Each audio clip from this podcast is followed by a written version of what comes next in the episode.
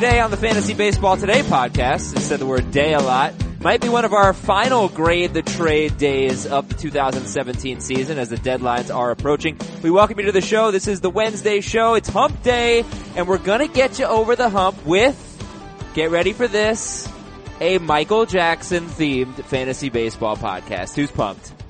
Sure.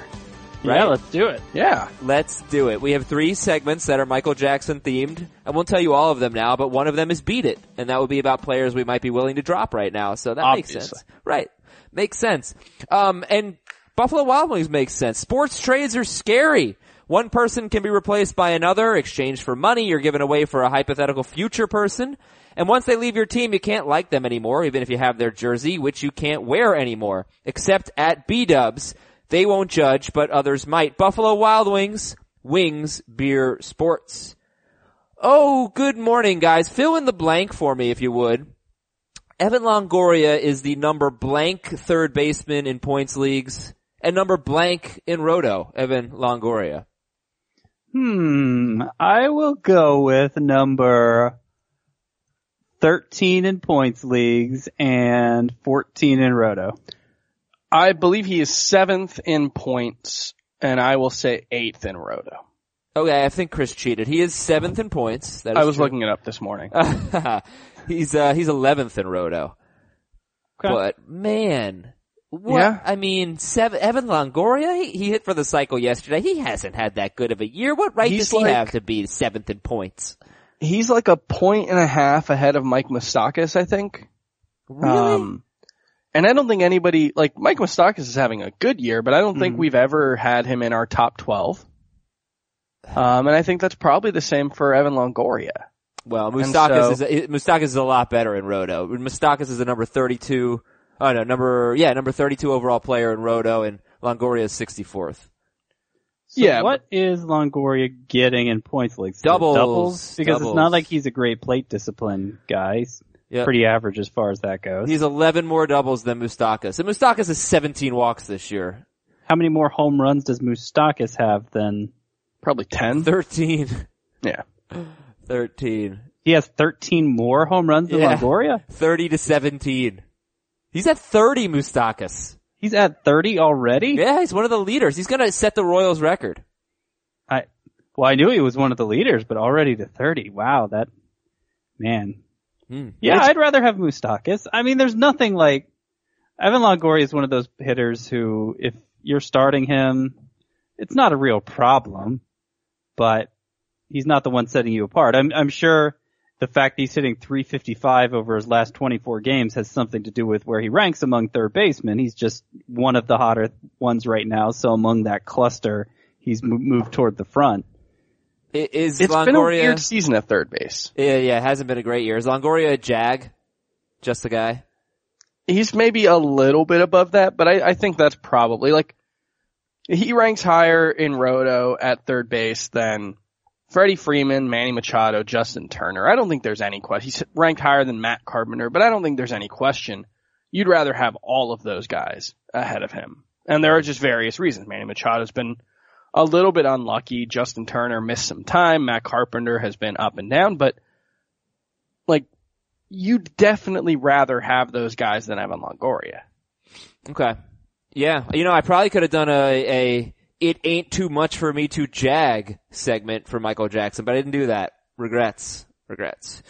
Uh, yeah, so listen, Ozzy Albies is up, Lucas Sims is up, Ba- Keon Broxton's up. Bad news for Lewis Brinson.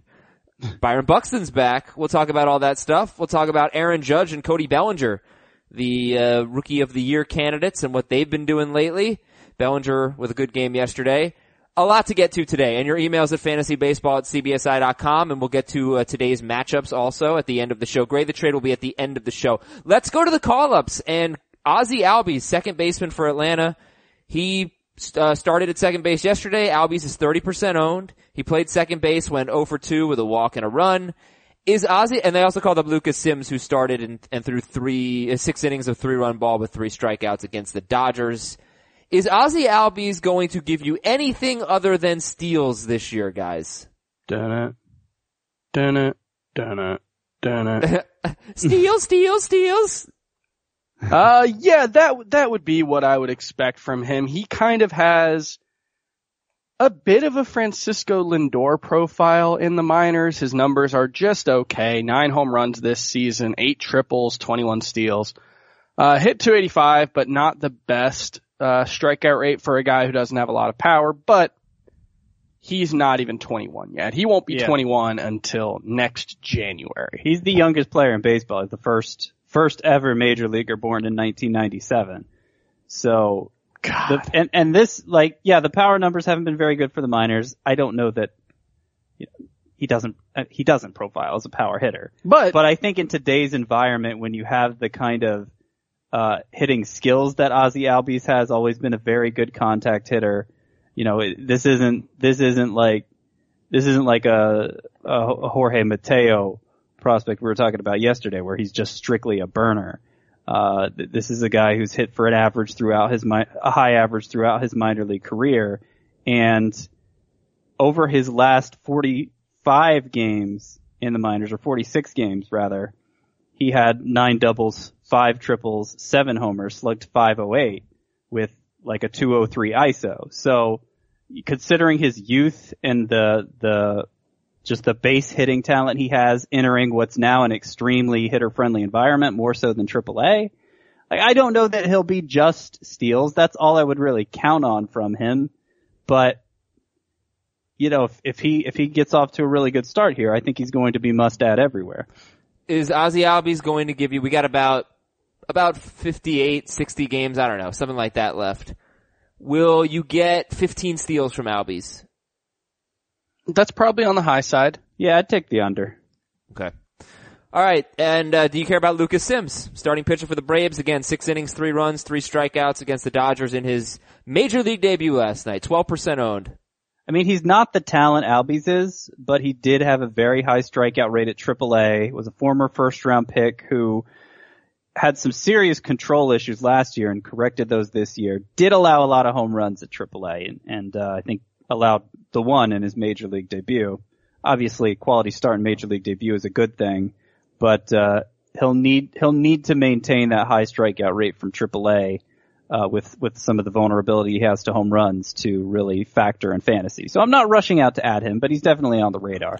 Lucas Sims. Here are some other call-ups. Tell me if you care about them. Detroit recalled first baseman John Hicks, who homered yesterday. John Hicks. I do not care, except in AL only leagues. Cincinnati. Really deep uh, sorry, Cincinnati recalled Jesse Winker uh, with Scott Schebler on the DL with a shoulder strain, and he homered and was robbed actually of a second homer yesterday. Jesse Winker. Which is fun because he had two home runs at AAA this year. and he nearly, like, Yeah. I get, the, I get the sense with Jesse Winker because I, I think he maybe had a 15 homer season in the minors once, but he's one of those prospects who, great plate discipline, great hitting skills. They keep saying, oh, the power is eventually going to develop. And if anything, it's gotten worse over the last couple years. I have a feeling he's going to be one of those players though who doesn't show his best as a power hitter until reaching the majors.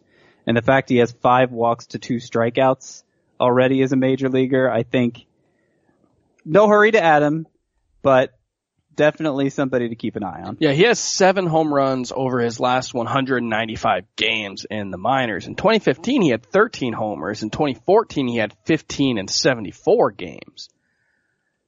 Yeah, I mean, is there an explanation for why the power just disappeared like that?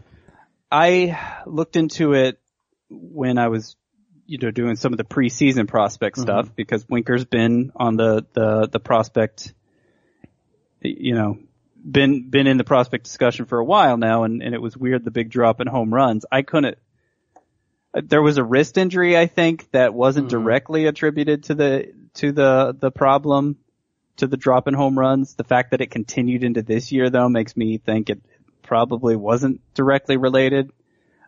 I, I honestly don't know, but I mean, his home runs yesterday, or the, the actual home run was to center field. The near home run was opposite way.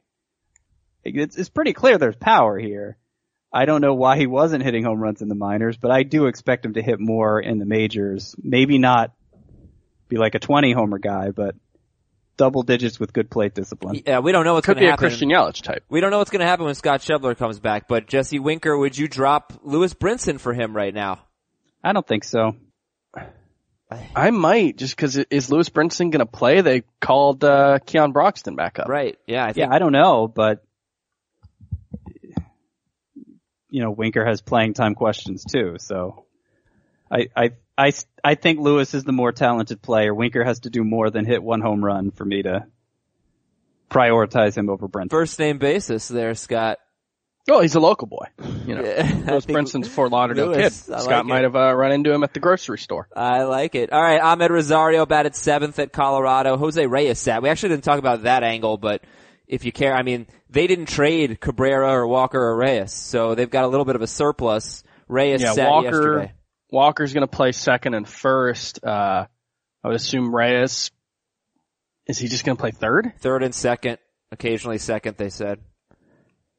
Yeah, so I, I would guess Rosario's probably the only everyday player in that group. Although, of course, uh, I'm blanking on the Mets manager's name. Terry Collins. Terry- Terry Collins. You'll have to learn a new name soon. As is his, uh, as is his trend. I'm, I'm struggling right Mhm. now. What's going on, words. Chris? I don't know. I'm, I'm struggling with my, I woke up extra early today, so maybe that's it. Uh. I don't know. But either way, uh, he started giving us some Michael Conforto hints yesterday that Amed Rosario will get some, some time off as he adjusts to the major league schedule. Ah, So, sounds like they're giving a little bit of runway potentially for the two days off randomly every week that they, that Terry Collins seems to give every young player. Alrighty.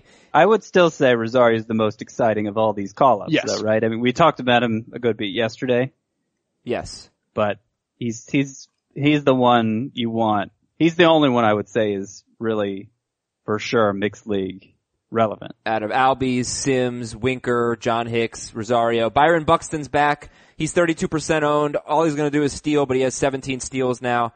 And as we mentioned, Milwaukee recalled Keon Broxton and Lewis Brinson did sit yesterday.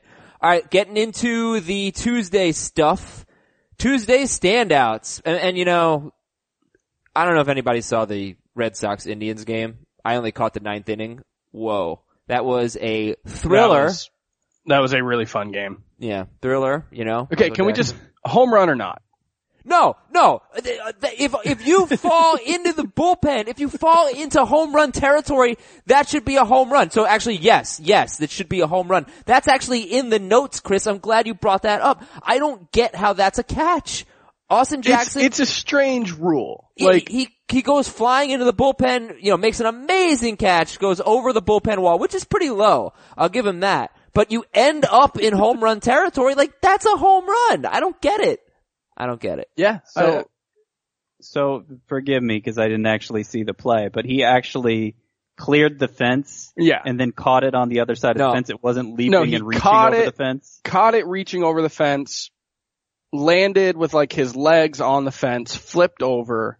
Oh well, how's that? foul How's that territory. different from robbing any other home run? I thought Because you he land, he- because he he completely- landed in the bullpen. He ends up in the bullpen. I mean, the ball is in the bullpen, but it's and the short bullpen is home I run. mean, I'm sure plenty of other catches where you're leaping at the fence would send you over the wall if the wall was lower. Right, but but you know what? A lot of fly balls would hit the wall, but at, at Fenway Park, the wall is low. They go into the bullpen. It's a home run. I th- if the ball Yeah, ends but up, caught it. He caught it before it landed on the other side of the fence. I don't actually he- have an opinion on this. I mean, you catch a ball at the one yard line and then you get hit and you fall into the end zone. It's a touchdown. You catch a ball at the wall, you fall into the bullpen. It should be a home run. Where did the ball end That up? apples to oranges, totally. Uh, yeah, I guess. and now I'm hungry. Aaron Judge and Cody Bellinger. Let's take a look at Judge first. 0 for 4 with a strikeout, a deep funk. Uh, the quote after the game yesterday from Aaron Judge, uh, quote, Chris Towers was wrong. The home run derby screwed me up. I regret ever participating, end quote. I don't know how he knew Wow. about you, Chris. Really Yeah. interesting. No, he hadn't Well- said anything about the Derby. But since the All-Star break, Judge is batting 159 with four home runs. In 18 games, he does have 15 walks, but 27 strikeouts. That is a pretty similar strikeout rate to what we saw last year when he batted 179 in 27 games with 42 strikeouts. He's batting 159 since the All-Star break in 18 games with a very similar K rate. The big difference is nine walks in 27 games last year, 15 walks in 18 games since the All-Star break, not to mention an amazing first half. Uh, how concerned are you right now about Aaron Judge? Well, I, I posted on Twitter yesterday just saying that, you know, he hit 235 with like an 840 OPS in the month of July. And there's at least a chance that that's who he is. Like, mm-hmm. I'm not Yep. saying that is who he is, but we have to consider the possibility that within the wide range of outcomes that come with, you know, a six foot eight player who strikes out 30 plus percent of the time, that he might be a 240 hitter. I don't think it's any fairer to say, you know, the low the low month for Judge is actual Judge versus That's, the high month. I, yeah, I, I didn't say that. okay. I mean, like, That yeah. seemed to be what you were suggesting. No, no, I said we have to take into account the possibility that it's, uh, that is. What were you taking into account the possibility that he what That was he his, could what was be- his best month? Like Right, he hit yeah, that's- but that's- with That's what I'm saying, is that there's a wide range of outcomes, and we're seeing the low end now. I think Aaron Judge is basically Giancarlo Stanton. Sure. And Giancarlo Stanton's like a 900 OPS bat. Yeah. All right. And Cody Bellinger. Scott, did you trade Cody Bellinger? I know you traded him on June 25th. He hit two home runs that day. Did you trade him after the home runs or before? I traded him before the home runs. All right. Since that two homer game, Cody Bellinger, th- there's 28 games since Scott traded him. I guess like the day after Scott traded him. 247 with four home runs, 788 OPS, number 30 outfielder in points leagues, number 31 in Roto in the last 28 games. Hit, uh, hit a home run last night though. So I thought that was interesting. You did a good job. You got Francisco Lindor, right? In a points yeah, league? how was Francisco Lindor done during that stretch? What, what was the date that the starting point? June 25th. June 25th. Although I think, All right. I think it's June 26th. But. I, I think the point to take away from both Judge and Bellinger is, um, okay, Judge is hitting 159 since the All-Star break. Obviously, that's not ideal, but even if Judge hits 240, he's still a very useful player. And I think that's the same thing with Cody Bellinger. I've I- got Cody Bellinger in one league where I'm using him as an outfielder in a roto league, and I haven't really, there's been no point where I've thought about sitting him. Same, mm. same. But man, I really hope Aaron Judge is not a 240 hitter. Like that would suck. I, I mean, I don't think he is. I, I think it's more like out- 260, He's going to strike out like 32% of the time. It's going to be really hard for him to hit much better than like 260. Yeah. No, it, it, well, Like he needs to I mean, be like he, a, hits the, he hits the ball. right, but he needs to be like a anybody three, 350 BABIP guy to hit 270. I, yeah, I think he, I think he can be. I think he probably is. Um, well, his his BABIP might be a little low because so many of his hits are home runs. right? No, his BABIP's still like 380. Right? no, no, no, no, no. I mean, I mean, going forward, Yeah. a guy who hits a lot of home runs wouldn't have a great BABIP because those don't count. Correct? Well, but I, I think, you know, both of these guys are, they strike out a ton. Most of their value is home runs, which, I mean, if, if you could, if you could home, if you, like home runs are going to be one of the more variable stats over the course of the season. Like you're not, Yeah. you're not going to have a steady, you'll hit five in one week and go Yeah. three weeks without one. So, uh, I mean, this is this is just comes with the territory. That's why that's why it was easy to say sell high uh, for both of these players because you know when they're when they're homering at a rate that would put them on an 80 homer pace, like duh, they're not going to sustain that. It- Duh. and usually this is how it corrects with a with a drastic. Uh, it, it's drastic and and and really frustrating. So. Yeah, I mean, I, I don't think there's anything wrong with either. I think both are still, both Judge and Bellinger are still high end must start fantasy players. You just, you have to accept the, you know, the downslope along with the, They're, the they're good both, moments. they're both really good players. They're, Yeah. they're not as good as, the thing is they, they both had maybe their best runs right at the beginning of their careers or in Aaron Judge's case, the real beginning of his career. We don't count last year, although we probably should. Um, we don't. And so it, when that happens, we haven't seen the worst of them. And so it, it skews your perceptions because maybe the best of them could be the baseline, but it's probably not. No, the well, the best of no. Okay, I get So- you. So during that same stretch, Lindor has hit 318 with three homers, four steals, and an 833 OPS. That's been a little good. better. That's Yeah. pretty good. Okay, and I'm sure much better plate discipline. Also, another standout from yesterday was Kenta Maeda, and Scott talked about how the Darvish trade might make Maeda a loser. He openly admitted the trade got his attention, lit a fire under him a little bit, and he had one of his best starts of the year. Maeda did not give up a run, two hits in seven innings, only threw 94 pitches. That's the annoying thing. Yeah, Is well, that like okay, he got through seven innings on 94 pitches. He's not going to do that regularly. So Right. if he's still was- only throwing 94 pitches, It was basically the same number of pitches he had been Yeah. throwing in those five inning starts. yeah, right. and so that's the that's the thing is like typically a pitcher who throws a really really good start like this, you'll leave him in for 105, 110 pitches, and he can get through the eighth, maybe pitch a complete game. If this is like the absolute best we're going to get from Kenta Maeda, seven innings, I think he's worth owning. I think he's a very good pitcher, but I think there's real concerns about his ability to handle full workload. Man, this this sounds so much like Mike Kenta Maeda to take before the season, doesn't it? yes, it Chris does. is seeing the light. Yeah, but you, Well- but you were uh, just like last week said you thought they were going to start turning Maeda loose and letting him pitch deeper into games. Yeah. And that's my my thing hope. is that that was my hope. before the season, my hope was that a year in the majors, a year pitching in a five man rotation would get him used to the workloads. And instead he's pitched in a five man rotation like three times all year. Yeah, let me, okay, let me try and sum it up this way because there's what I think should happen and what I want to happen versus what's actually going to happen. And that's, Kenta Maeda, those two different positions couldn't be more opposite. Like, I feel like Kenta Maeda is one of, even when Clayton Kershaw is healthy, Kenta Maeda is one of the Dodgers four best pitchers. Forget five but I don't know that they're going to see that that way. When McCarthy comes back, Kershaw comes back, they're still going to have Hyunjin Ryu around.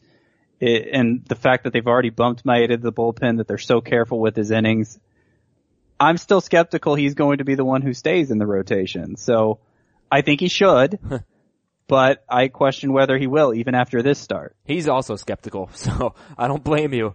Uh, now you shouldn't you, shouldn't be skeptical, guys, about Harry's razors. I've got a URL for every guy out there to remember. It's not hard. Harry's.com slash FBT. H-A-R-R-Y-S dot com slash FBT. A great shave at a great price. And with the URL, basically a great shave for free. I'm telling you, I use my Harry's razor when I shave. It's a high quality blade, a close, comfortable shave, and Harry's is so confident that you're gonna love their blades, they'll give you their trial shave set for free when you sign up at harrys.com slash FBT. All you have to pay for is shipping. Just a few bucks for shipping. Shipping. What are you getting with that? That's a $13 value. It includes a weighted ergonomic razor handle, five precision engineered blades with a lubricating strip and trimmer blade, rich lathering shave gel, a travel blade cover. This is a no-brainer. Harrys.com slash FBT. I bought three of these kits for Father's Day. I really did because I wanted other people to understand why I use Harry's razors. It's a great gift for yourself or for someone else. So again, get your free trial set. Go to Harrys.com slash FBT right now. That's Harrys.com slash FBT. Ready for some hey real quick? Sure. Yes. Okay, let's do it real quick. Hey, real quick. I asked this one a few months ago and we said Votto. Anthony Rizzo or Joey Votto? I think we're unanimous in Votto. Mm-hmm. When we did our first two round mock draft for next season, I think Votto went ninth or tenth and Rizzo went in like the 14, 15 range. All right. Now, Chris, Anthony Rizzo's OPS is 916. It's been right around there four straight years, including this year. But over the last 67 games, it's 991. So this is kind of what I was talking about when I thought he was going to have a big hot streak to make Mhm. up for being kind of bad for like five weeks. Kind So now you think he's going to have like a 915 OPS the rest of the way? Like now that he's gotten that hot streak out, we can just pencil him in for 915 I the don't rest of know. the way? Maybe that's what you would For say. sure. You always say that just he's like gonna one hit, one walk, But isn't a that home run every two games? Isn't that what you isn't that what you would say that he's just No. going to be himself now because he always is? No. What would you say? What would you expect? I w- well, yeah, I, w- I would say I expect him to perform to his talent level, but that doesn't mean there won't be ebbs and flows. You were saying that because there was an ebb, there well, be there, there just has to be flow. yeah, that's that's how I felt about about uh, Anthony Rizzo. I don't feel that way about every hitter, but a guy like Rizzo, I I did feel that way. yeah, Anthony Rizzo's really good. Yeah, but but can't we just expect that from every really good hitter that when they have their ebb, they're going to flow?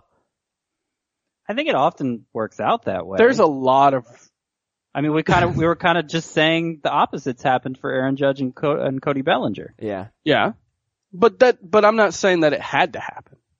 Oh, I am. It was very, it was, I don't know. I just and and maybe this isn't the most mathematically sound way of viewing it, but just based on observation, I it, it's kind of amazing how players' numbers over the course of 162 games just kind of end up where they belong.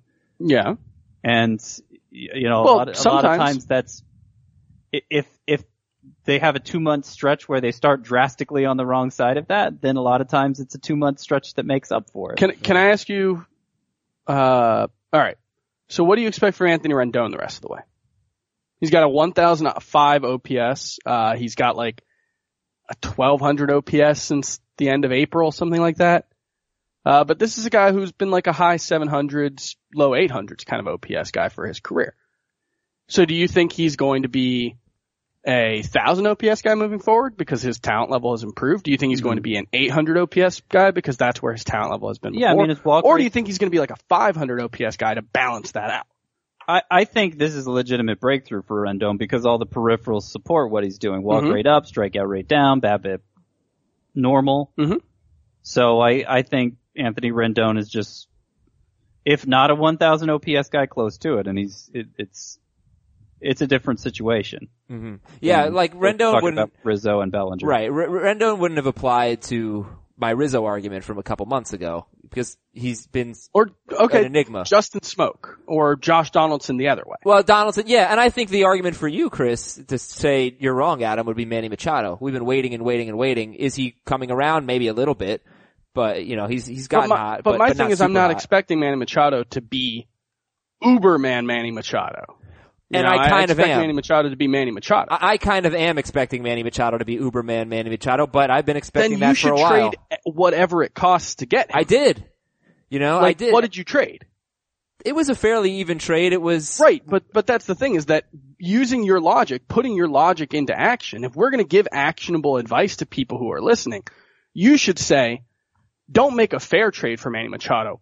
Overpay because he has to be better than Manny Machado in order to get his numbers to where like that's I what think you're, you're taking it too literally. Yeah, But yeah. that's the argument that they're making. no, I, I don't think so. It's the level of assurance you have with this expectation. I mean, you can, you can have a, a fleeting expectation of something that you don't necessarily want to act on to the degree you're talking about, but at the same time, it wouldn't surprise you if it happens. Like, the, the fairest way to approach Manny, like, I see Manny Machado, I know he's better than this. I think he's going to be better. What exactly that looks like, I'm not willing to get into the specifics of that. I just think he's going to be better and at worse, and and my worst expectation of what better Manny Machado looks like is last year's Manny Machado. If it's even better than that, though, I wouldn't be terribly surprised.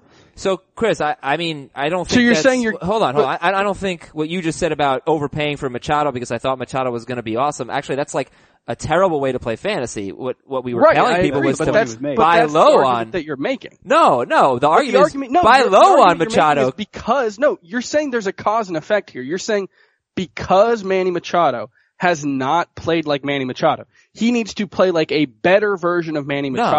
To get to Manny Machado. no, no. That is the argument that you're making, I don't, I, you, and first that of all, you should expect that. Moreover, First of all, I'm confused. Secondly, I, if you want to talk about it just from fantasy perspective, you know, from a trade perspective, you buy low on Machado because you, you don't give up that, you don't overpay for a guy who's been slumping. You buy low on him because you expect him to But- bounce back. But hold on.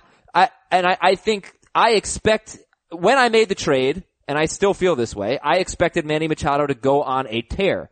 I've been wrong. It hasn't really happened. It might be happening now. He's starting to come around. I'd like to see some more home runs. But yeah, I expect him to go on a tear because I I can't imagine a season where Manny Machado doesn't have an extended. But that happens all the time. I know exactly, and it hasn't happened yet. So I'm no, no, thinking no, it I'm will happen. Guys have disappointing full season lines all the time. Oh, but I don't I don't think Machado's going to be that guy. I I'm going to Oh, he bet on. him. definitely is. There's no way he has a non-disappointing end of season line this year. Uh, okay, that's fine, but I still think from here on out he's going to perform Be very Manny well. Machado. Yeah, or or probably better than Manny Machado. I think he's going to go on his hot streak where he has like an 1100 OPS over 20 days, something like that. I would that. say there's just as good a chance of that as the opposite. Yeah, I just feel like, you know, you look at a normal Manny Machado season, I would guess that there are, you know, at least two really hot stretches, and I'm, I'm Right, waiting but for that. That's but those stretches, but your argument is that those stretches happen because a cold stretch happened before. yeah, kind of. I mean, they happen because they haven't happened yet. You know, you so then look, you shouldn't buy low on Manny Machado because there's a chance you might not pay enough to get him. If you think there that the cold streak begets a hot streak, then you should take pay whatever the price you need. but you don't have to, go get Chris. Manny Like, Machado, or else thing. you're not giving actionable advice. No, you don't have to. My actionable advice is I think Manny Machado is going to have a great stretch. His owner might not. So pay, so buy low and rip off the owner that has Machado. That's my advice. You don't always pay market value. I mean, that's not like a good way to play fantasy. You buy low and you sell high. Like that's just evaluating a stock or a, or a player. I, I don't really get where you're coming from.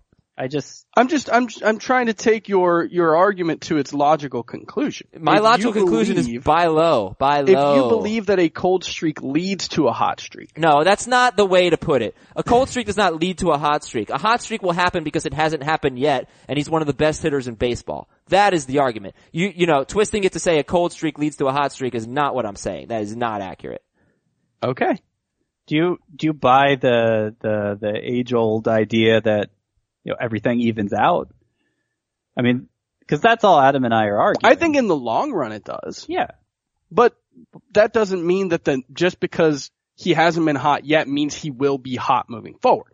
There are entire seasons that guys have throughout their careers where that just, that just doesn't happen. Right. It it may not happen. Yeah. And so I'm saying that it, that Would you you should be expect Manny, surprised if it did happen? I'm saying you should expect Manny Machado to be Manny Machado. You should expect Anthony Rizzo to be Anthony Rizzo.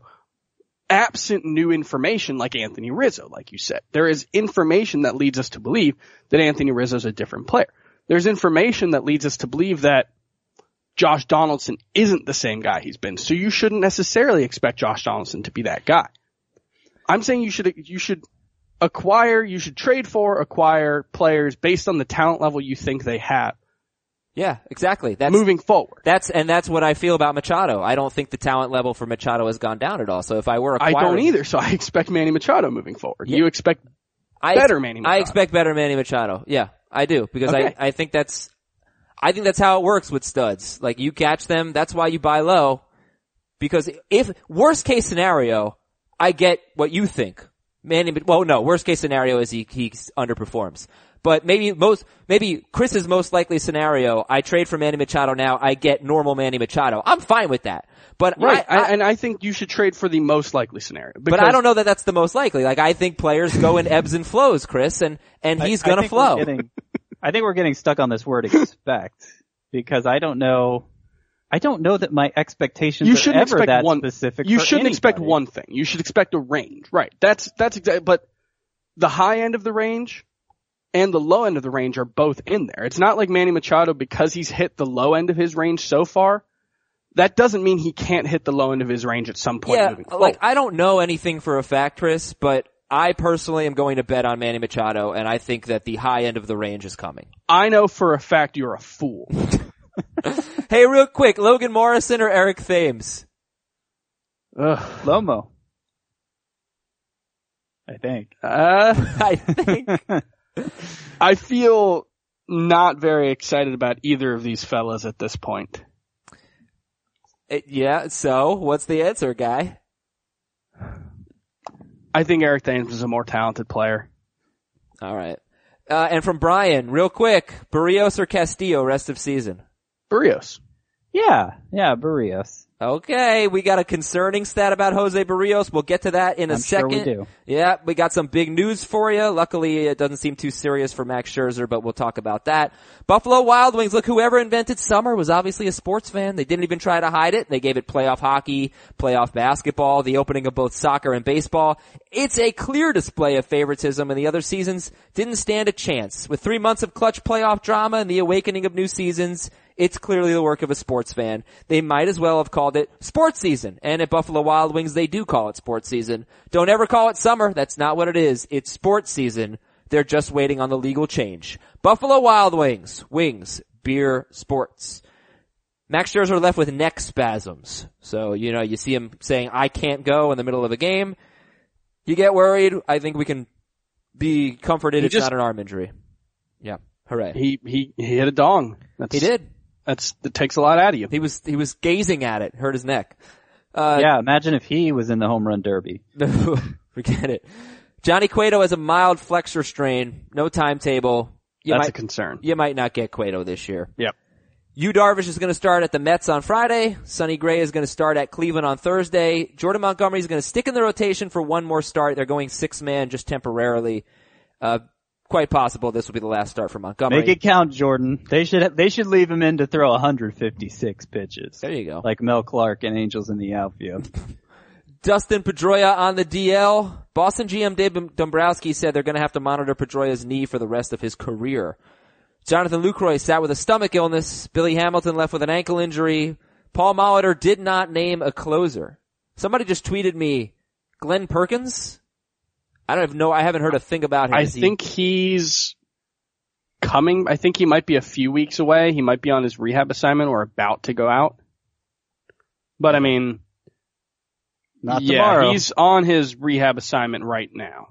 Um, so I don't know. We've heard that a lot over the last two years. Um, Austin Jackson's catch should be a home run. That's my last big news item. And some milestones yesterday. Max Scherzer and Jon Lester hit their first base, uh, first career homers. And Jarrod Dyson stole his 200th base. And, and this is from the AP. Dyson now has a successful steal rate of 85.1%. Second in baseball history behind Carlos Beltran for players with a minimum of 225 attempts. Pretty Future cool. Hall of Famer Carlos Beltran. Yeah. And Jarrod Dyson, probably. Hopefully.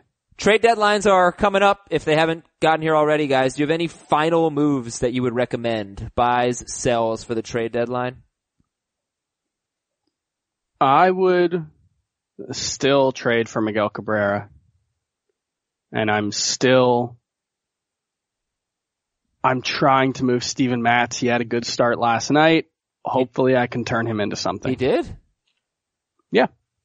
I don't know that. I mean, it was better than you'd expect for Coors Field, but it was five innings, two strikeouts.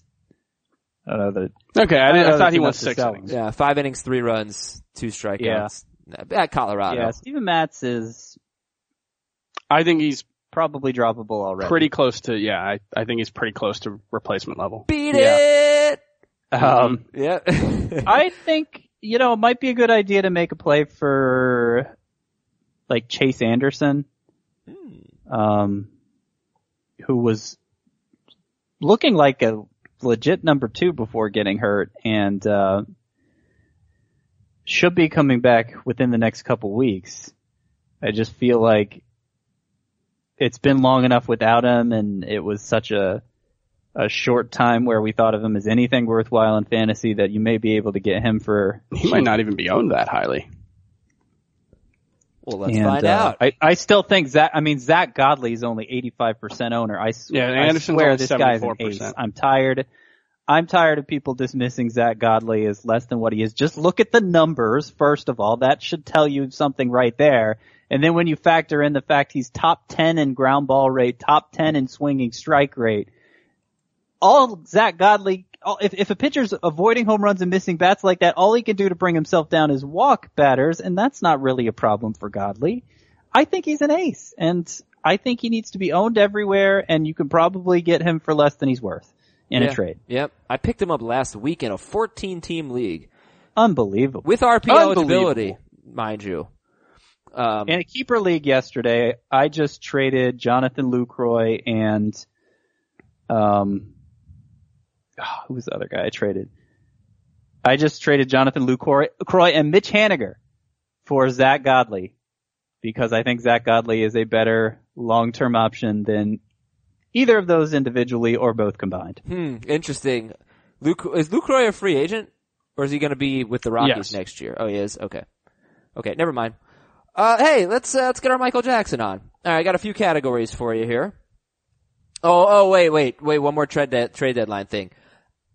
Would you try to buy low on Mike Fiers, thinking that people just, you know, No. th- think he's done now? Two bad starts in a row? I'm afraid he's gone the way of Marco Estrada. I think they're very similar. That uh, they can be they can be dominant when they are spotting their pitches perfectly, but it's hard to sustain that over a Their margin for error is so so slim. right that 88 mile per hour fastball. Like you just you can't miss. Mhm. Like this is if you if you have overpowering stuff, you can miss your spot by six inches. If you have Mike Fire stuff, you can't miss. Want to be starting something? I'm gonna give you some players who are heating up right now. Is it the start of something? Or is it, you know, just a little hot streak? Albert Pujols, six for nine in his last two games with three home runs and nine RBIs. 73% owned. Albert Pujols. Starting something? I no, I mean he's like not even a top thirty star, first baseman in He's either format so this season, overowned. and that's with sixty eight RBI. He's His- so overowned. Yeah, His home, his home run pace has been decent all year, but he has a sub 700 OPS. Yeah, he's just he's a at this point, given how easy it is to find home runs, hmm seventeen homers on August second is nothing special. no. That's replaceable. There are second basemen who can give you that. Yeah. And Pujols doesn't walk So, anymore. So. The 68 RBI are what he gives you, but like when you're talking about you need thousands of RBI to win a category, I just I don't think he helps you that much. Rougned Odor, the number 13 second baseman in both points and roto. Rougned Odor has, has seven home runs in his last nine games. Yeah, baby. Is this uh, the start of something that's really been going on for about a month now? I think things are evening out.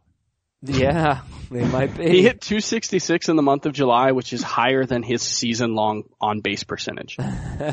13 walks, uh, 100, 16 walks, 102 strikeouts for Odor this year.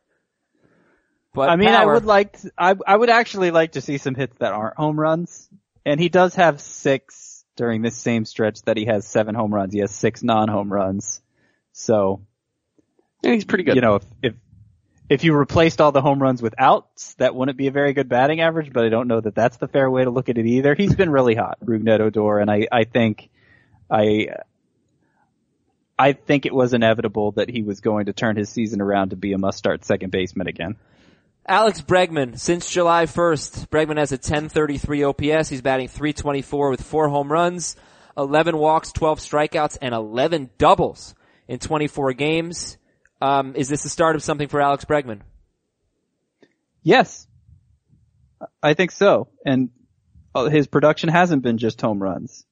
I, I, I think it isn't it funny how like in 2017 home runs have become so ubiquitous Mhm. that like it, it it's almost like somebody applied a cheat code and it doesn't really count as a hit. Like the only the only reason they got a hit out of it is because they Well- hit it where nobody could catch Well, and it's also like for me, I look at it and, and unless you're like truly like there, everybody hits a baseline at home runs at this point. Like there are very few players who can't hit 15 home runs at this point. Yeah. So the replacement level has gotten so high at, at home run that you start looking at the other things. And Alex Bregman does a lot of the other things well right now. And I So- think okay. has the profile to continue to do them well. Bregman or Amed Rosario rest of season? Bregman. I would rather have Rosario. Bregman or another guy who's in the wannabe starting something category, Eduardo Nunez. He is 11 for 22 with two homers, two steals, four doubles in five games with Boston. Whoa! And he has 20 steals in 81 games, so he is now on a 40 steal pace. Bregman or Nunez? Bregman. Bregman. Bregman, okay. Um, Manny Machado is batting 343, but with a 100 ISO since the All-Star break. A lot of, he's got seven doubles, that's good, but, uh, no homers since the All-Star break with 343 batting average. That's Machado. Josh Donaldson is 8 for 22 with three home runs, uh, in seven strikeouts, unfortunately, in his last six games, and the K's have been a problem for Donaldson. Are Machado or Donaldson starting something? I think Donaldson is, and, and Chris has brought Donaldson up as an example of uh, a player who has underperformed, and you know, based on the peripherals, it may be legitimate the underperformance, but I just am not. I wasn't ready to go there that soon for a player who who had been MVP caliber for what four straight seasons, especially the last two. Um, and I'm glad I did it because it seems like he's heating up now. Yeah, I'm not, I'm not saying Josh Donaldson's through. I just think he's a diminished version of Josh Donaldson. But I think both will be better than they have been so far. He and Machado. And finally, Carlos Santana, five home runs in his last nine games. Red hot. What are you, what are you laughing at? Another guy, another Wait guy a second. will be better than he has been so far because the peripherals are, like he just had a fluky low home run total in the first half. You do understand, Scott, that as we argued about Carlos Santana, I always agreed that the best was yet to come and that we were going to see better production from Santana. That was never the uh-huh. argument. Uh huh. Uh huh. That- no, it's a, you can check the tape. I remember saying it. No, no, no. I I believe you. I I believe you. And um, I just think if that was the worst Carlos Santana could be, what we saw the first three and a half months, and he was still a top 20 first baseman in points leagues in this first base landscape, he's still a really good player. And I'm sure all the Carlos Santana owners are patting themselves on the back t- right now. Yeah, but like he's helping me out in my roto league right now. You know, I, Yeah. I always Yeah. expect the walk to strikeout ratio to be great, but Yeah. killing it. it's like he's the most difficult player to, you know, assign value to across formats. Probably the singular most difficult player. Starlin Castro's up there too, uh, because you know he's he's slanted more toward roto than than points. But my my my the discussion about Santana always centered around points leagues to me. Right now, he's helpful in both. Yes. When he's going good, and and Santana is a slow starter and a second half guy, he's absolutely going to help you out in categories leagues, no question. All right, so that's good. All right, next category that was want to be starting something. Next category is asking him to change his ways.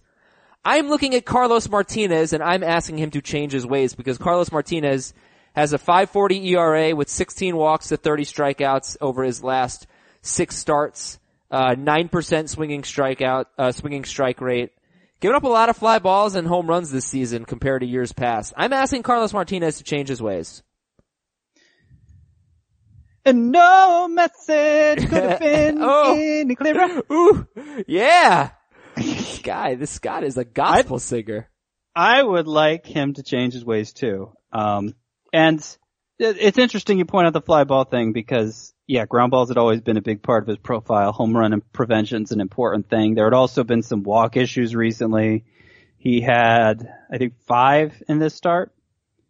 Uh, yeah. But that's yeah. always, he's always had below average control. Yeah. It's been, one week. you know, six starts, last six starts were all kind of shaky. But Yeah. he has he's been having an issue in the first inning that the Cardinals are looking into for the year. He has a 6.55 ERA in the first inning.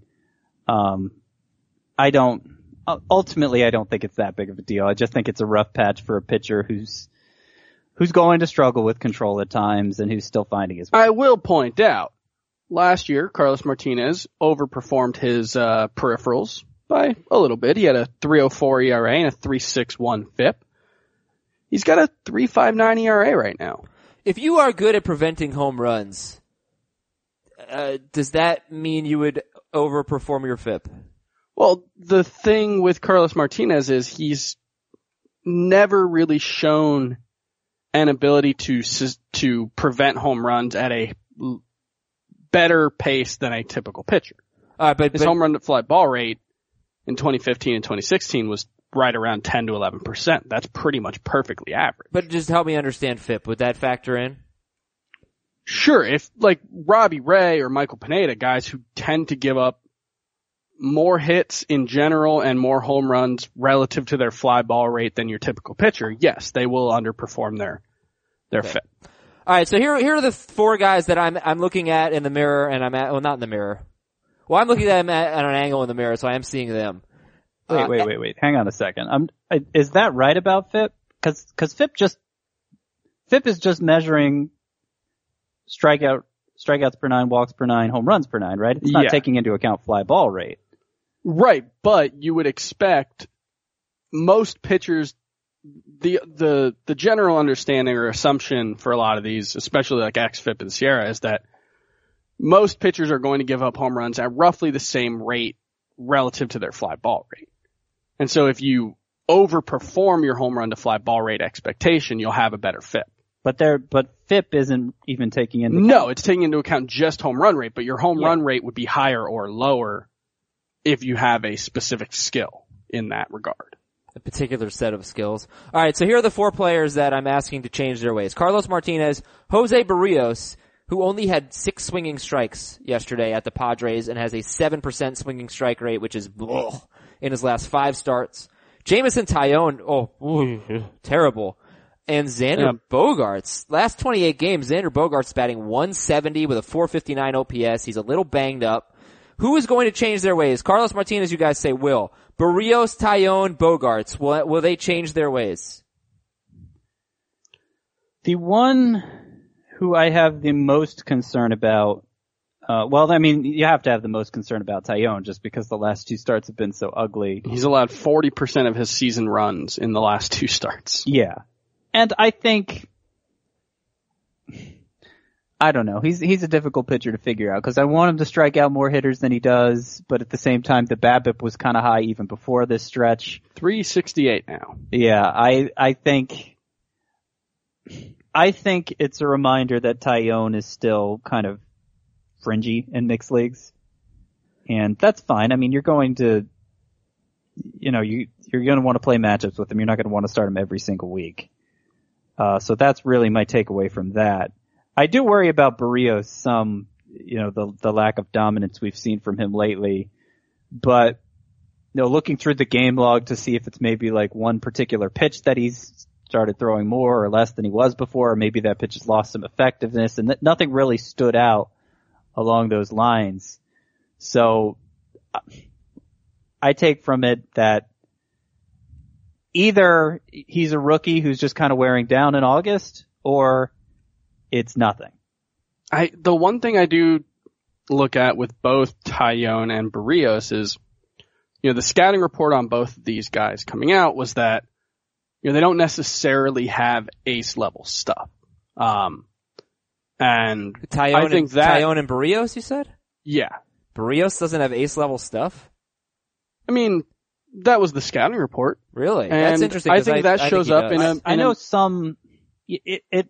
I don't think that was a universally Sure. believed scouting report, universally shared scouting report. Um, But he, well, like, compared to like, you look at like Lucas Giolito and Jim and, um, he doesn't throw 98.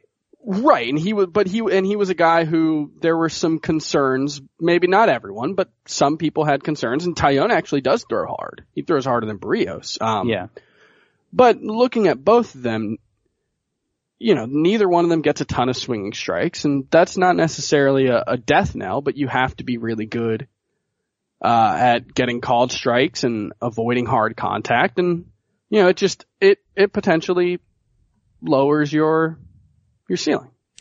All right, and finally, beat it. Are you willing to drop any of these three guys? Dylan Bundy coming off a really good start, Ian Happ coming off a home run, and Alex Claudio coming off another non-save appearance. I was willing to drop Dylan Bundy before this. One start's not going to change my mind. Um, but I guess if you hadn't dropped him before this, it would be kind of weird to do it after he had a good start. Yeah, but you, I mean that's the thing. He's overowned. I understand if you have Bundy because he's your relief pitcher, but he's 85% owned. He had a 5.93 ERA in June. He had an 8.41 ERA in July. His peripherals stink. I, I don't know why he's 85% owned. Agreed. yeah, Ian Happ, uh, you know, just doesn't play regularly now. He's been a little streaky, so maybe he'll come out of this funk. But before this home run, 222 with one home run since the All Star break. It's been really surprising how much, even when things were going well, he struck out in the majors because that wasn't a big concern for him coming up. And he's got a 29% strikeout rate. Um, Would you So beat he- it or no? Would you drop him? sure. Yep. Beat it. And Claudio? Yeah. Like, who would you guess gets the Rangers' next save I opportunity? had no I think eventually it'll be Keone Kela, He pitched but the I seventh. don't know that he's ready. Like, there's been no evidence that he's going to get that next chance. Yeah, I have So- no idea. In leagues where everyone who gets saves is owned, I think Claudio still needs to be among them. Now, there are a lot of highly available closers that I'd prioritize over him, like Blake Treinen, probably Arodys Vizcaino, who we haven't actually seen get uh, a save in place of Jim Johnson yet, but he's the obvious guy in Atlanta. Shane Greene, we saw him get his first save. I'd rather have him than Claudio. All right, guys, there is a lot from yesterday that we're not going to be able to get to, unfortunately, including Joey Gallo's double dong day, Jon Lester and Carlos Carrasco struggling. I'm pretty much done with CC Sabathia. You just had to get me started on Anthony Rizzo, didn't you? Yeah, and, and, and Manny Machado apparently. But let's finish off with today's matchups and some grade the trade. All right, Jordan Zimmermann at Tanaka. I'm definitely starting Tanaka. Jay Happ at Mm. Derek Holland. Would you start Happ? I'm okay with starting Happ. Yeah, I am too. Would you start Ervin Santana and or Luis Perdomo? Santana, but not Perdomo. Yep. Robert Stephenson, Trevor Williams. Neither. Yeah. Jason Vargas, Jeremy Hellickson, Kansas City at Baltimore. Vargas at Hellickson. Well, I'll go Vargas. I'll go Vargas. I, I know Yeah, Chris is. He's, he's perfectly fine, but don't be surprised if he gets absolutely shelled by the Orioles. Trevor Bauer at Rick Porcello. I'd prefer to start neither. Yeah, I mean, Porcello I think is really difficult to start in any categories based format now because he just gives up so many hits and it's been consistent all year.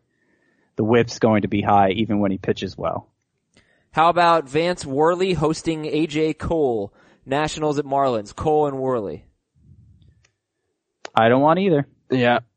Brock Stewart at Julio Teheran. I don't think I want to start either. I mean, Stewart probably goes without saying, but Yeah. Teheran against the Dodgers after he just got shelled by Yeah. in his last start. I forget who was against the. Yeah. Teheran's just a matchups guy right now, and the Dodgers are one of the worst matchups you can have. Zack Godley and Jake Arrieta. Well, we know. Zack Godley is definitely starting Zack Godley. Aria Yeah, you're and we're starting, I starting think you're starting both. Ariel funny that- Miranda, Ariel Miranda, Andrew Cashner. I will start neither. Um, yeah, yeah, neither. Luke Weaver and Brent Suter. I'm gonna say neither. I know Suter's been pretty good, but don't totally trust him. I Uh, wish Luke Weaver, Weaver was a closer. Luke Weaver, Oh, I through the believe ninth? you can get me through the ninth. Yeah.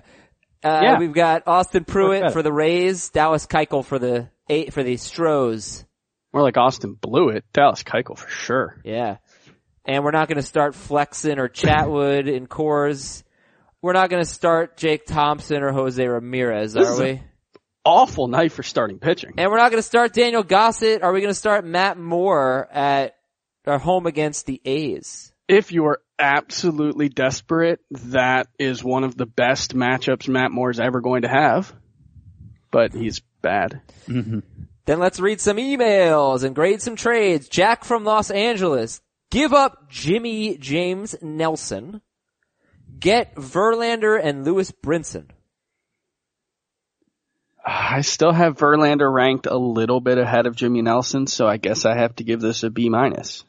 This is making me want to move Nelson ahead of Verlander. For, I think Brinson's a complete throw and we're taking him out of the Yeah. equation. It's, it's Verlander versus Nelson here. I know I have Verlander ranked ahead. I know he's been better lately. I just have no real concerns over Jimmy Nelson. I think it's a toss up. Like I, th- I think that's pretty much a coin flip. I'm gonna, okay, we'll give it a C. Okay then, uh, and also Adam, you mentioned you like sprinkles on ice cream, but are they rainbow or chocolate? And are sprinkles better on ice cream or on donuts? They are clearly rainbow. I actually don't really like chocolate sprinkles, and I would say sprinkles are better on ice cream, slightly ahead of donuts. That is an excellent question. Yep, From, from, I agree with both of those takes. Uh, thank you. From Kenwall, trade Matt Carpenter, get Dallas Keuchel, points league. Love it. I'll Uh, give it a a B- C A plus. minus. A, C yeah, plus. A minus, B plus. All right, C plus for Chris. Uh, Brian in New Jersey, give up Devers and Hamels in a roto league. Devers and Hamels, get Alex Wood. Yeah, if it's non-keeper, I think this is great. I think that's a B plus. Yep. Nice. From Peter, roto league, 10 teams. Should I drop Carlos Gonzalez and add Derek Fisher? In ten team, maybe. Yeah. Just because it's you're not you're probably not going to miss Carlos Gonzalez. I still think there's a chance he goes on a tear, but I'm not expecting it. Okay. Yeah. I'm, no, I, I think I'm willing to rank Fisher ahead of Cargo. So, I would do that. From that 10 team categories league. Give Ryan Zimmerman or Miguel Sano. Who do you guys like better? Zimmerman. I'd rather in categories. I guess I'd rather give up Snow. Alright, so give up Sano, get Salvador Perez. I have Votto at first. I need a catcher. Give up Sano, get Perez. Go it really it. sounded like you said snow there, as opposed to Sano. Informa. Is that what you meant? Uh, B plus. You know, you're gonna get Salvador Perez. I'll give you B plus. This is from Bill in California. Conforto or Corey Dickerson? Conforto. Dickerson. Ooh. Ah, sorry. Phil from Chicago. 10 team dynasty points league. Give up Jake Lamb. Get Elvis Andrus. I think that's perfectly fine. I think that is that is a C. Does the dynasty change things at all? Like, do we expect Elvis Andrus to be this again next year? I this might be a dumb question, but is Elvis Andrews older than Jake Lamb? I think a little, but I think he's like 27. Okay, Elvis Andrus is almost 29, and Jake Lamb's almost 27. So the gap is not as big as uh, I think most people would think, because Yeah. Elvis Andrus has been around forever. Wrap it up. Wrap it up. Give me a trade. Give me a grade. Give up Um, Lamb. Get Andrus. I'll give it a C. I said C. And Auburn, grade the trade. Give up. Ready? Yu Darvish, Ryan Braun, and Sean Manaea. Darvish, Braun, and Manaea. Get Carlos Carrasco, Marcus Stroman, and Alex Bregman. It's a dynasty league. Give up Darvish, Braun, Manaea. Get Carrasco, Stroman, Bregman. In a dynasty league, it's probably a B. In yearly, it's probably a C. Yeah, I would agree with that. In, in yearly, I might actually prefer the the uh, the Darvish Braun Manaea side, but when you you know you add the fact that in a dynasty league you're swapping out Braun for Stroman, I think that clearly puts it over the top there. So in a dynasty league, I take it. I'll give it a B. Back tomorrow with some buy or sell. See ya.